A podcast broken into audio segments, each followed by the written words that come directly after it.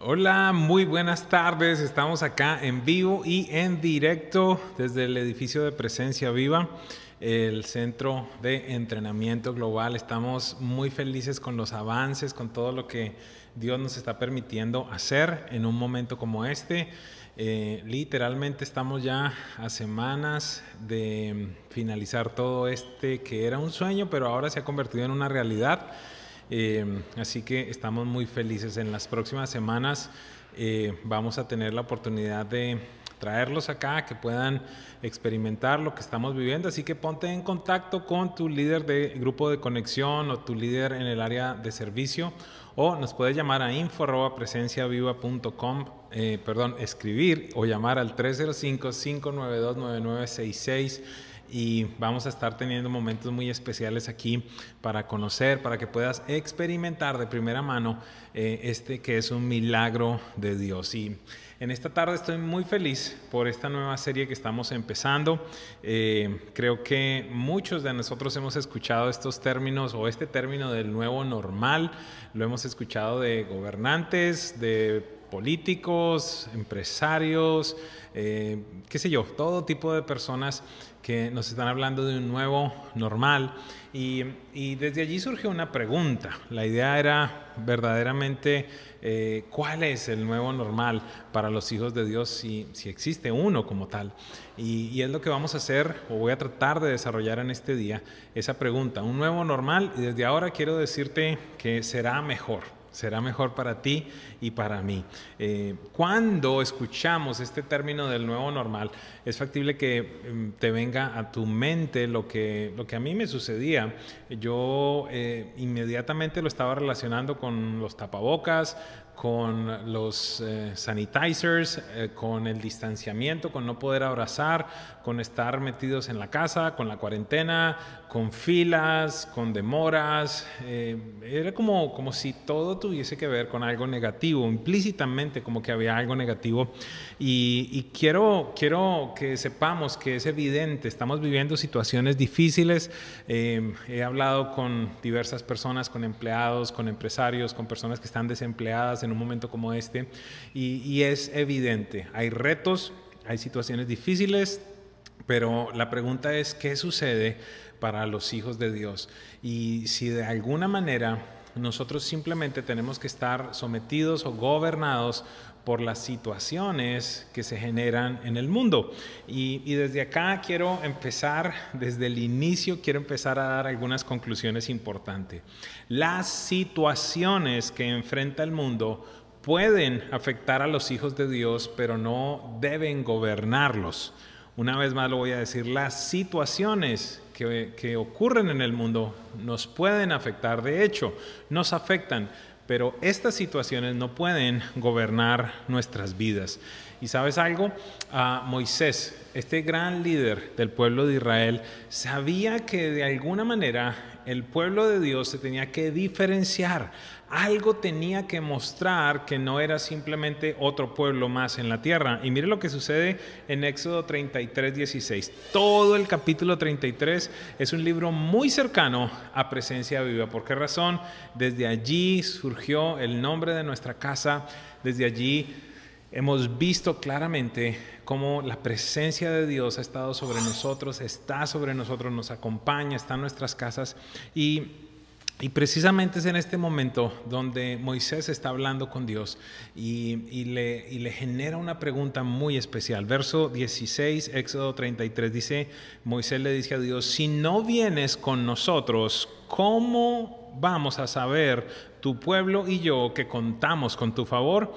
Y, acá es ah, el momento eh, cumbre de este versículo. Dice, ¿en qué seríamos diferentes a los demás pueblos de la tierra?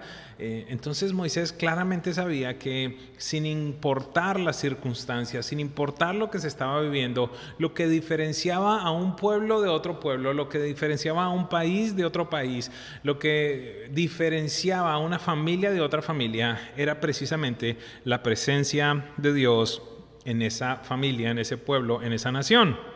Así que desde ahora quiero decirte, lo que garantiza que todo será mejor en este nuevo normal es la compañía de Dios en tu vida. La presencia de Dios te separa del resto de la gente y es por una conversación continua con el Espíritu Santo que puedes estar seguro que vas a estar recibiendo las instrucciones precisas, exactas para tiempos como estos. Eh, sí, Hoy necesito enfatizarlo una vez más. Estamos supuestos a tener conversaciones, estamos supuestos a, discutir respecto a diferentes ámbitos, aspectos, situaciones con nuestro Padre Celestial, con Jesús, con el Espíritu Santo, que es Dios Todopoderoso y que nos puede dar esas llaves, esas claves para atravesar circunstancias como esta. ¿Sabe? He tenido conversaciones con algunos empresarios y, y claro, todos están enfrentando momentos de reto. No es sencillo, muchas cosas cambiaron, algunos países han eh, cerrado sus puertas, sus fronteras, algunas industrias se cerraron, algunos establecimientos comerciales se cerraron, todo cambió. Y, y entonces he podido ver cómo algunos de ellos tomaron una decisión muy adecuada. ¿Qué decisión? Decir, ¿sabes algo? Es un instante en el que necesito buscar más que nunca de Dios, necesito una idea, necesito un nuevo método, necesito una nueva forma de desarrollar las cosas y, Dios entonces ha empezado a tener conversaciones especiales con ellos. Hay uno en particular que tenía una situación que, parecía que se estaba convirtiendo en, un muy gran problema, porque uno de los productos que vendía eh, a la, al el canal de distribución al que le vendía estaba totalmente cerrado y se estaba acumulando y acumulando y acumulando de inventario. Y, entonces allí, en tiempos con Dios, el Señor da soluciones. Y cómo es de impresionante nuestro Dios que aquello que en algún momento era un problema se convierte en una gran bendición, se convierte en un nuevo método. Eh, quiero, quiero aclararte algo, estos tiempos son muy buenos, ¿por qué razón? Te hacen ver cosas que antes no veían, que antes no veías, te hacen ser eh, de alguna manera recursivo y el Espíritu de Dios puede, si tú le permites, si tú le preguntas, tener conversación, tener conversaciones totalmente diferentes en un momento como estos. Eh, todas las generaciones han enfrentado el cambio, han enfrentado momentos de nuevos tiempos y aquí sigue la humanidad. y por esa razón, es que creo que alguien en este día necesita escuchar esto. El cambio no se rechaza, el cambio se abraza. Y, quiero ser muy enfático a qué cambio estoy hablando. ¿Cuál es el cambio que nosotros tenemos que abrazar, cuál es el cambio que no tenemos que rechazar. Estoy hablando del cambio de los métodos, el cambio de las estrategias, el cambio de las maneras de llevar a cabo eh, los diferentes ámbitos de la sociedad, pero no estoy hablando de los cambios de los principios que son eternos o de los de la moral. La moral es eterna, la moral está definida por Dios, esa es mi conclusión. En la palabra de Dios ya está establecido qué es lo bueno, qué es lo malo y cómo se deben hacer las cosas. No estoy hablando de cambiar a ese respecto ¿Por qué razón? Porque evidentemente existe una ola muy grande en la cual se le está diciendo ahora lo bueno malo y a lo malo bueno. No estoy hablando de eso, de lo que estoy hablando es de la manera, de las formas, de los métodos. Por ejemplo, ah, años atrás yo trabajaba en una industria en la que vendíamos literalmente miles y miles de, CDs. La música se vendía en esos tiempos en los CDs. Ah, pero, pero seamos claros, hoy por hoy, ¿quién compra CDs? Quizás eh, segmentos de la población muy pequeños. Eh, verdaderamente todo hoy por hoy eh, se hace a nivel digital. Entonces, la música continuó permaneciendo, la música continuó teniendo canales de distribución, pero, pero ¿sabe algo? Había cambiado totalmente la manera como ese negocio se hacía. Posiblemente usted recuerda, aquellos que, que tenemos un poquitito más de canas, eh, antes habían entonces unos grandes discos de vinilo después sacaron unos más pequeños, después salieron los, los cassettes, eran unas cintas por lado A, lado B, después entonces allí surgió eh, los discos compactos y, se tuvo que cambiar absolutamente todo en los carros, en las casas, todo cambió y este es un instante en el que eso ya desapareció y ahora es toda una era digital. Entonces la pregunta es, ¿cambió la música o cambió los principios de que la gente compre música que quiera disfrutar? Eso no ha cambiado mas sí cambió para siempre los métodos, las maneras como ese negocio se desarrolló. Entonces, eh, en la Biblia encontramos de igual forma que los hombres de Dios enfrentaron cambios, enfrentaron momentos en los que... Eh, tuvieron que acostumbrarse, tuvieron que hacer un switch, tuvieron que hacer eh, una renovación y decir, ¿sabes algo? Las cosas cambiaron, no son iguales que antes. Por ejemplo, Abraham cambió el lugar de residencia al salir de su país. Recibió una instrucción en la cual Dios le dijo, sal de tu parentela, sal de tu tierra, abandónalos y vete a otro lugar que yo te voy a mostrar. Moisés nació en una casa hebrea, en una casa israelita, pero, pero allí se generó un cambio. Y entonces creció en el palacio de el faraón. Y también allí se generó un cambio y entonces fue desterrado y ahora fue a vivir al desierto y después se generó otro cambio nuevamente y Dios le trae a Egipto para rescatar al pueblo de Israel. Moisés fue un hombre que enfrentó el cambio. ¿Qué pudiéramos hablar de José? José creció también con su familia, pero de un momento a otro se enfrentó al cambio y ahora entonces ya no era el hijo predilecto, el hijo favorito de papá, sino que se convirtió en un esclavo. Y estando en esa condición de esclavitud también se generó otro cambio y ahora se convirtió en un prisionero, pero no se quedó allí para siempre eh, de la prisión fue a la casa de gobierno una vez más. Así que yo creo que eh, estos hombres nos muestran claramente cuál es la actitud respecto al cambio y cómo Dios les acompañó en todos estos momentos. David enfrentó cambio, primero ser pastor, ser músico, ser soldado, convertirse en un general del ejército, después eh, pasar por un tiempo en el que era básicamente como un mercenario, estaba contratado para pelear por otro y finalmente entonces vivió ese cambio grande para convertirse en rey de Israel. Pedro Pasó de ser un pescador profesional a un discípulo de Jesús, eh, eh, de allí a, predicar y después en un momento de duda, en un momento de lucha, regresa. Su primera decisión fue regresar una vez más a la pesca y allí Jesús lo vuelve a encontrar y, se convierte entonces, al generarse un nuevo cambio, se convierte en ese gran apóstol que hemos visto de una manera tan especial en la Biblia. ¿Y qué pudiéramos decir de nuestro Señor, de nuestro Salvador Jesús? Él también enfrentó cambios. Dice la Biblia que Él se despojó de sí mismo y se rebajó, se rebajó a la condición de un hombre y eso no fue suficiente para Él, sino también dice la Biblia que se humilló y se hizo por ti y por mí, se hizo maldición al morir en una cruz, pero también enfrentó después un cambio, experimentó entonces esa muerte, pero desde allí experimentó la resurrección y experimentó también el tener un nuevo cuerpo glorificado. Así que eh, es evidente, en la Biblia se presentan cambios y la pregunta de un día como este es, ¿cuál debería ser la actitud de los hijos de Dios? ¿Qué cosas necesitamos tener en mente en los instantes como estos cuando se generan cambios? Punto número uno. Algo muy, muy importante para los hijos de Dios. Más que nunca necesitas estar convencido que Dios es inmutable. Es factible que esta sea una palabra que pocos han escuchado, quizás algunos no entienden, para otros puede ser algo normal, pero, pero ¿qué significa que Dios es inmutable? La inmutabilidad es una de las características de los atributos de Dios, es uno de los atributos de Dios, es decir, de la esencia de Dios, de, de quien Dios es. ¿Y qué significa que Dios es inmutable en esencia es que eh, Dios tiene imposibilidad de cambiar, eh, cambiar en su carácter, en su manera de ser. Así que eh, alguno de pronto se puede sorprender, pero sí quiero decirte algo. Dios, hay algo que Dios no puede hacer y es cambiar. ¿Por qué razón? Porque Él es bueno, porque Él es fiel, porque Él es amor. Eso Dios no lo va a cambiar.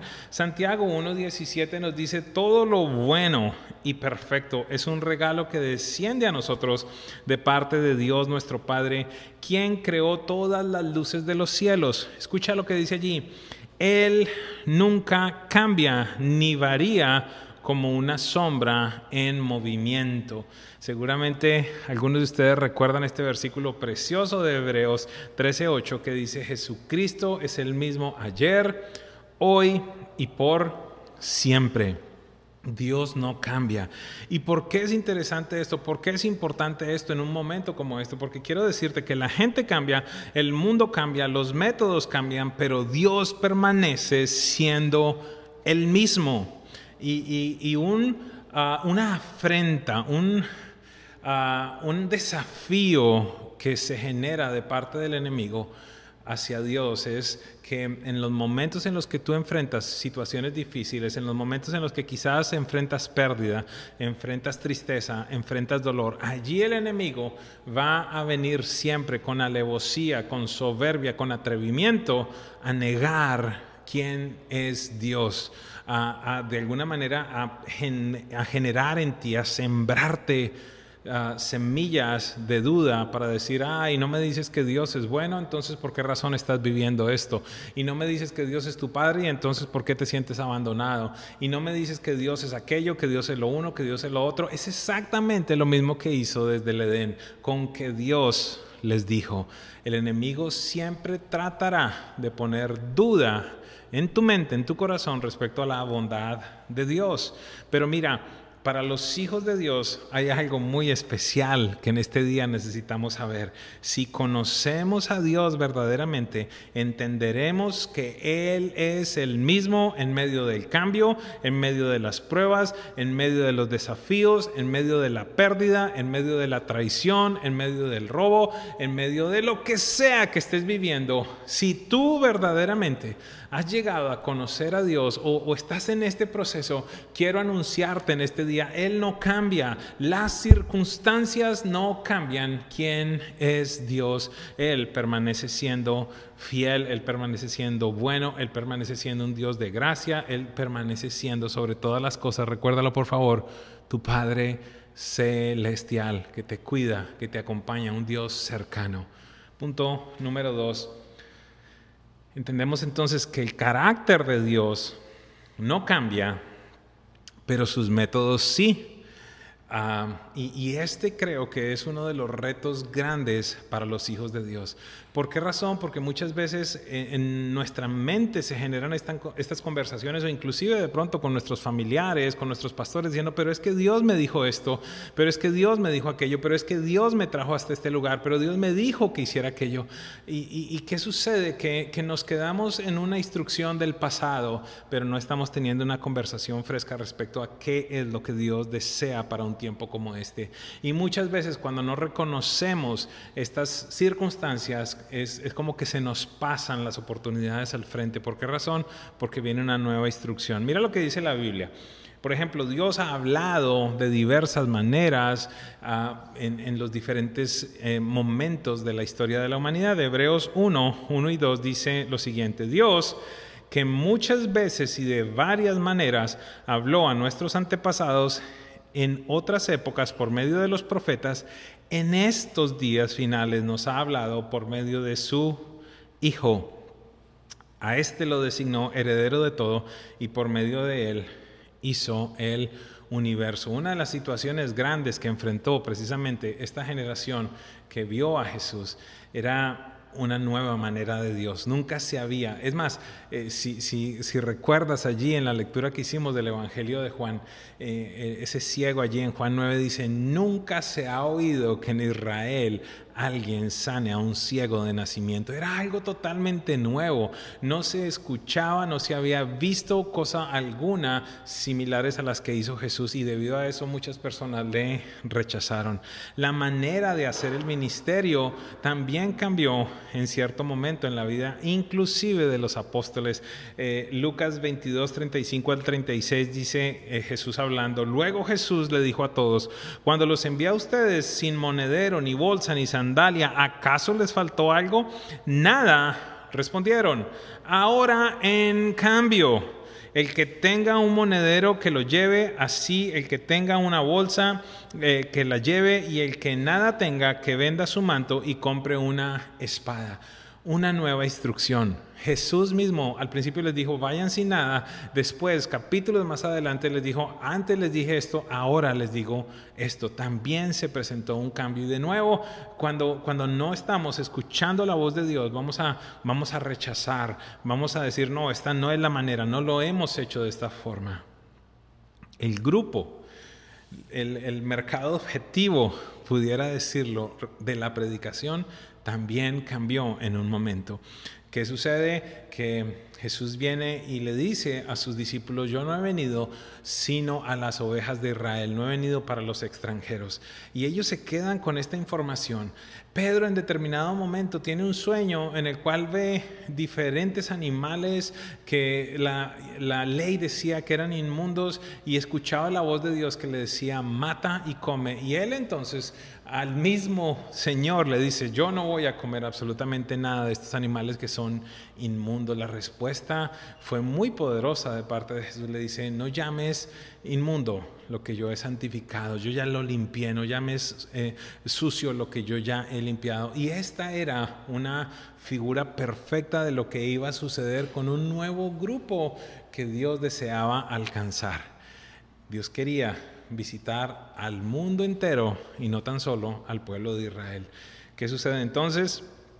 Pedro entiende, va a la casa de Cornelio, un hombre que no era israelita. La Biblia llama a todos los no israelitas gentiles, en medio de la conversación.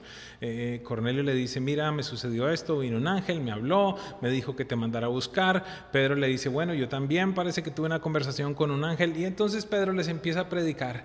Y, creo que Dios quería hacer una declaración muy grande, porque en medio de la predicación de Pedro, el Espíritu Santo desciende sobre todas estas personas que le estaban escuchando. Son llenos del Espíritu Santo. Pedro se sorprende y dice, wow, ahora entendemos que ni siquiera Dios quiere reservar a su espíritu solamente para el pueblo de Israel, sino que lo quiere dar a toda la humanidad. Regresa Pedro a reunirse entonces con los apóstoles y se genera una disputa, se genera una controversia y le dicen, ¿usted por qué se metió con gente que no es judía? ¿Por qué razón fue a compartir algo que no fue lo que Jesús nos mandó a hacer? Y entonces allí viene el versículo 18 del capítulo 11 de Hechos, porque Pedro entonces les explica y la respuesta es la siguiente, al oír esto, al oír esto los apóstoles se apaciguaron y allí hubo un cambio. En vez de disputa, en vez de pelea, en vez de reclamo por estarle predicando a los gentiles, dice, y se apaciguaron y alabaron a Dios diciendo, así que también los gentiles, así que también a los gentiles, así que también a los que no son de Israel. Así que entonces ahora algo cambió, así que ya no estamos llamados tan solo al pueblo de Israel, sino a los gentiles, a los que no son israelitas. Dice, así que también a los gentiles les ha concedido Dios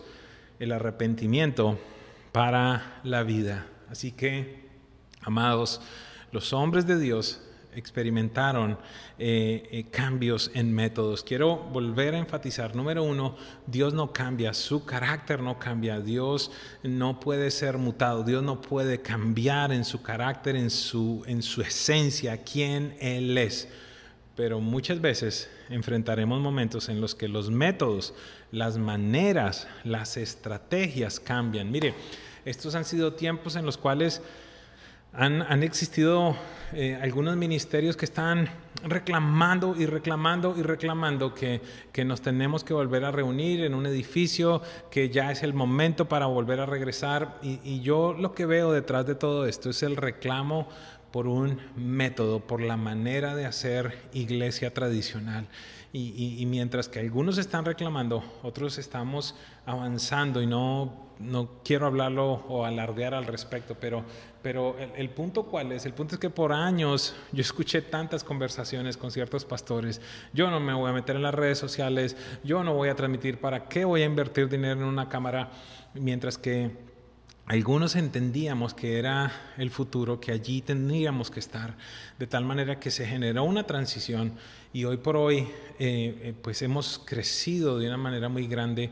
Eh, la semana pasada hacíamos un análisis y en, menos de o en 21 días ya habían 28 mil reproducciones de los videos en nuestro canal de YouTube. Es, es un montón de gente la que se está alcanzando, pero si nos quedamos con los métodos anteriores, entonces dejamos, dejamos a un lado a cientos y a miles literalmente de personas que necesitan ser alcanzadas con el Evangelio de Jesús. Dios no cambia, sus métodos pueden cambiar. Y punto número tres, nosotros los hijos de Dios necesitamos ser entendidos en los tiempos. ¿Qué significa eso? Identificar que, estos cambios se generaron y, ser los primeros en reaccionar. Mire esto, Lucas 12, 54 al 56 dice lo siguiente, Jesús se dirigió a la multitud y dijo, cuando ustedes ven que se forman nubes en el occidente, dicen, viene la lluvia. Y tienen razón. Cuando sopla el viento del sur, dicen, hoy será un día de mucho calor. Y así sucede. Necios saben interpretar las señales del clima en la tierra y en los cielos, pero no saben interpretar los tiempos presentes. ¿Sabe algo? Si los hijos de Dios no se vuelven expertos en reconocer los tiempos, pueden rechazar lo nuevo que Dios desea hacer, y quiero decirte algo, eso ya ha sucedido anteriormente. Precisamente Jesús le dice a aquellos que eran los expertos en la Biblia, pudiéramos decir los expertos en la ley, mire lo que les dice en Juan 5, 39 al 40, dice, ustedes estudian con diligencia las escrituras porque piensan que en ellas hayan la vida eterna y son ellas las que dan testimonio en mi favor, dice Jesús. Sin embargo, ustedes no quieren venir a mí para tener esa vida. Es como si Jesús les estuviera diciendo, mire, toda la vida ustedes se han dedicado a escudriñar, a estudiar, a meditar en las escrituras para que les sea revelado quién es el Mesías. Y en este instante que yo me les estoy apareciendo al frente, que yo soy la respuesta, que yo soy el camino, que yo soy la vida, ustedes no me reconocen porque están metidos en, una cajita, están metidos en modelos, están metidos en, en lo que yo dije, pero no me están escuchando lo que yo estoy diciendo. Y vuelvo a repetir eso. Hay muchas personas que conocen un montón de versículos de memoria, lo saben, lo citan pero no tienen la capacidad de escuchar lo que Dios está hablando hoy. Ojo con esto, no estoy diciendo que la Biblia se invalida, no estoy diciendo que, que, no es válido memorizar. Yo mismo les he dado el ánimo, la instrucción, les he motivado a que sean personas que memoricen la palabra. Pero de igual manera, en un tiempo como este, no tan solo podemos ser personas que memorizan la palabra, sino que tenemos que ser personas que escuchan la voz de Dios para hoy. Recuerda, Jesús dijo, el pan nuestro de cada día, dánoslo hoy. Es decir, el, alimento para hoy, pero ojo, no tan solo estoy hablando de, de la comida física, estoy hablando de ese alimento espiritual. Hoy necesito tener conversaciones contigo, Señor. Así que, amados, necesitamos llegar a una conclusión final. Debemos entender que el mundo, como lo conocíamos, cambió. Y que cambió como cambió en septiembre 11 del año 2001 aquellos que viajábamos nunca volvimos a viajar de la misma manera. Eh, ahora se generaron un montón de restricciones, un montón de seguridad, procesos, eh, chequeos, todo cambió, pero también cambió el mundo después de la depresión económica en 1929, cambió el mundo después de la Primera Guerra Mundial, cambió el mundo después de la Segunda Guerra Mundial. El mundo ha cambiado en diferentes momentos y, nosotros continuamos aquí, permanecemos. Eh, y llegará un momento en el que el mundo enfrentará cambios aún mayores cuando la iglesia inclusive ya no esté. Eh, por ahora, nosotros necesitamos tener la conciencia que las cosas han cambiado. Y aquí quiero finalizar en este día compartiendo algunas cosas que creo que son muy importantes para que las, ah, las meditemos y de alguna manera las incorporemos en nuestro ser. Número uno, la innovación es un regalo de Dios. Y tú, como hijo, como hija de Dios, puedes pedirle a Él por medio de la voz preciosa del Espíritu Santo, la operación del Espíritu de Dios en ti que te haga uno, que te haga una de aquellos que lideran la innovación. ¿Cuáles son las cosas nuevas que tengo que incorporar? ¿Hacia dónde viene eh, mi, método o más que mi método, mi industria? ¿Qué, ¿Cómo será en los próximos dos años, en el próximo seis meses? Porque literalmente las cosas cambian muy rápido. La innovación es un regalo de Dios. Quiero decirte algo, las tradiciones, las maneras de hacer las cosas, los métodos anteriores pueden ser el mayor impedimento para el desarrollo para el crecimiento, para la permanencia y la vigencia de un profesional o de una organización en tiempos como estos. Necesitamos tener conciencia al respecto. ¿Por qué razón? Porque la creatividad nace en el corazón de Dios. Dios es, Dios es el creador por excelencia, pero necesitas entender que dentro tuyo existe ese mismo ADN. Dios es creador y nosotros somos co-creadores con Él. Y cierro diciéndole esto de manera especial a las personas que están en el liderazgo de cierta eh, medida en cierta organización o inclusive en tu propia familia. Hay dos frases que son muy poderosas, pero estas dos frases generan, producen consecuencias que son muy diferentes. La primera frase es la siguiente, así lo hemos hecho siempre. Lo hemos hecho de esta manera, siempre lo hemos hecho así. Esa es esa es la misma frase allí. ¿Qué, poderosa es la frase esta? Es bastante poderosa. ¿Por qué razón? De nuevo, porque produce consecuencias. ¿Cuál es la consecuencia que genera esta frase? Yo lo pongo de esta manera, esa frase apaga el cerebro. Siempre lo hemos hecho así. Entonces, ¿para qué vamos a cambiar? ¿Para qué doy una idea? ¿Para qué aporto? Esa, frase apaga el cerebro de las personas, apaga el cerebro de la gente a tu alrededor, apaga la iniciativa, mata la creatividad, mata los aportes, mata todo lo que quiere traer una solución. Esa es una frase que debemos retirar de nuestro vocabulario. Acuérdese, estoy hablando de los métodos, no estoy hablando de la moral y de los principios. Sin embargo, hay una segunda frase y la voy a transmitir de forma de pregunta. Y, y esta frase es, ¿qué podemos hacer nuevo? ¿O de qué otra manera podemos llegar a hacer las cosas? ¿Qué nuevo podemos llegar a establecer? ¿Cuál sería una mejor forma de hacerlo? ¿Sabe por qué esta frase o por qué esta pregunta es tan poderosa? Porque a mi manera de ver enciende el cerebro, enciende la creatividad, enciende la participación, enciende la motivación de que la gente te diga, ¿sabes algo? Intentemos esto, intentémoslo de esta manera o de otra manera. Nosotros lo hemos tenido que vivir como ministerio eh, los empresarios de nuestra congregación lo han tenido que vivir, todos lo hemos tenido que vivir. Así que, ¿cuál será tu actitud para enfrentar este nuevo normal? Quiero decirte que si tú el día de hoy comprendes que las cosas cambiaron, número uno, pero que Dios no cambia, que aunque Dios no cambia, sus métodos cambian. Y número tres, si eres entendido en los tiempos y le pides entonces para un tiempo como este, le pides a Dios que te dé la solución para las dificultades, para los retos que enfrentamos, este será tu mejor tiempo porque entonces podrás avanzar mucho más, conquistar mucho más, eh, crecer literalmente de una manera especial. Es por todo esto, presencia viva, que con seguridad te puedo decir que tu nuevo normal será mejor. Así que le doy gracias a Dios por eso. Amor, ¿por qué no nos ah, diriges en oración en este día? Creo que hay muchas personas que nos pueden estar escuchando también por primera vez y quiero que les dejes saber lo que el Padre Celestial tiene para ellos en este día. Así es, eh, abrazar ese nuevo normal, eh, todo cambio es bueno, es necesario.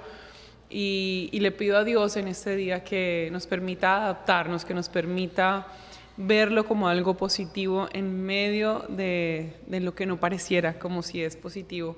Pero Dios tiene el control, a Él nada se le ha salido de las manos, recuerda eso, recuerda que, que siempre vienen cosas buenas de parte de Dios. Él nunca deja de sorprendernos y cuando nos sorprende, nos sorprende para bien, ¿ok? Así que acompáñame, oremos, démosle gracias a Dios en este día, gracias porque Él nos sostiene, Él nos mantiene en su mano poderosa, porque su Espíritu está con nosotros, porque Él llena absolutamente toda eh, duda que puedas tú tener en este momento, temor, angustia, inseguridad, eh, miedo al, mañana, miedo a, a, las decisiones nuevas que tienes que tomar, pero en este día hoy abrázalo, abrázalo en el nombre de Jesús. Padre, yo doy gracias por cada familia que está conectada en este día con nosotros, cada hombre, cada mujer, cada niño, cada generación, mi Dios, que tú nos has permitido vivir en este tiempo. Dios, nos escogiste para un tiempo como este, nos viniste equipando, Dios, especialmente a, los de esta casa, nos has equipado para una vida sobrenatural y esto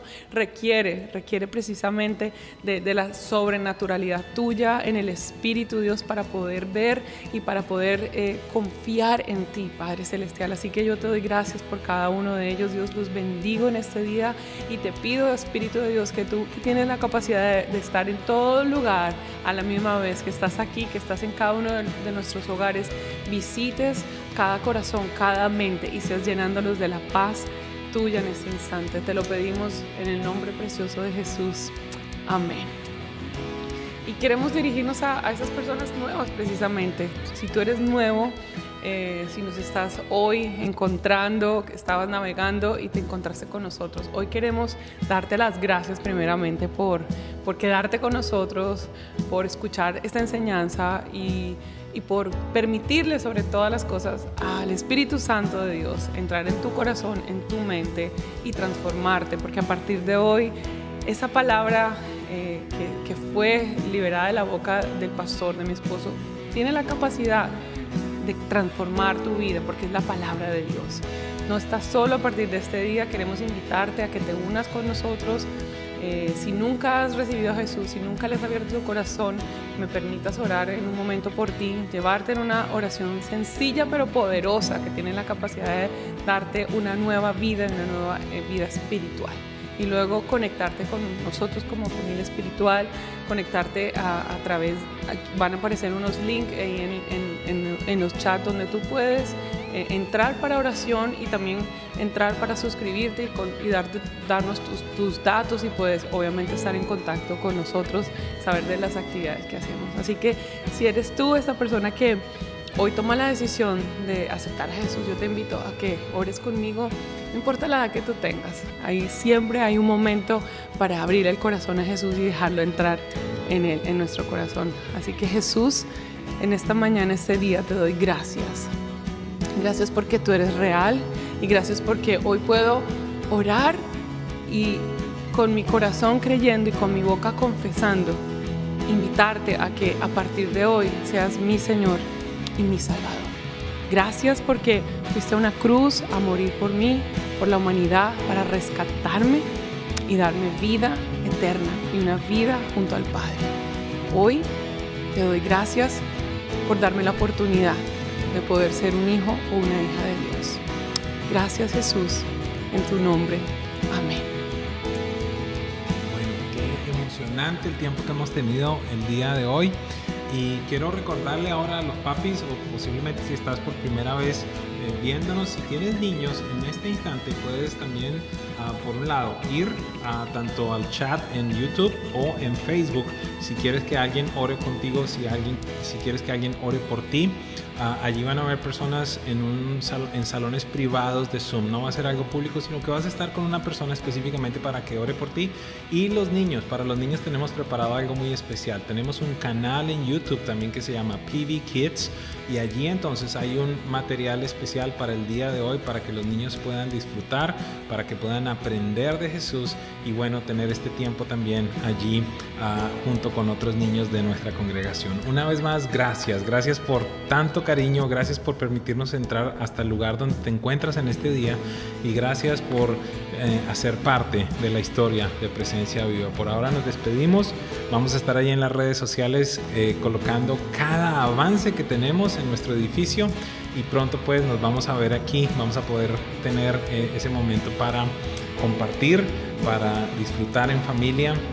Así que les amamos, les bendecimos y no se olviden, todos nuestros ah, servicios como iglesia continúan eh, disponibles. Llámanos por favor al 305-592-9966 o nos puedes escribir a info presenciaviva.com en caso de que necesites tener alguna cita pastoral, alguna consejería, estamos allí para servirte y también si tienes algún tipo de necesidad, queremos estar presentes más que nunca en un tiempo como este. Les bendecimos, bendecimos. y gracias. Que tengan un precioso domingo.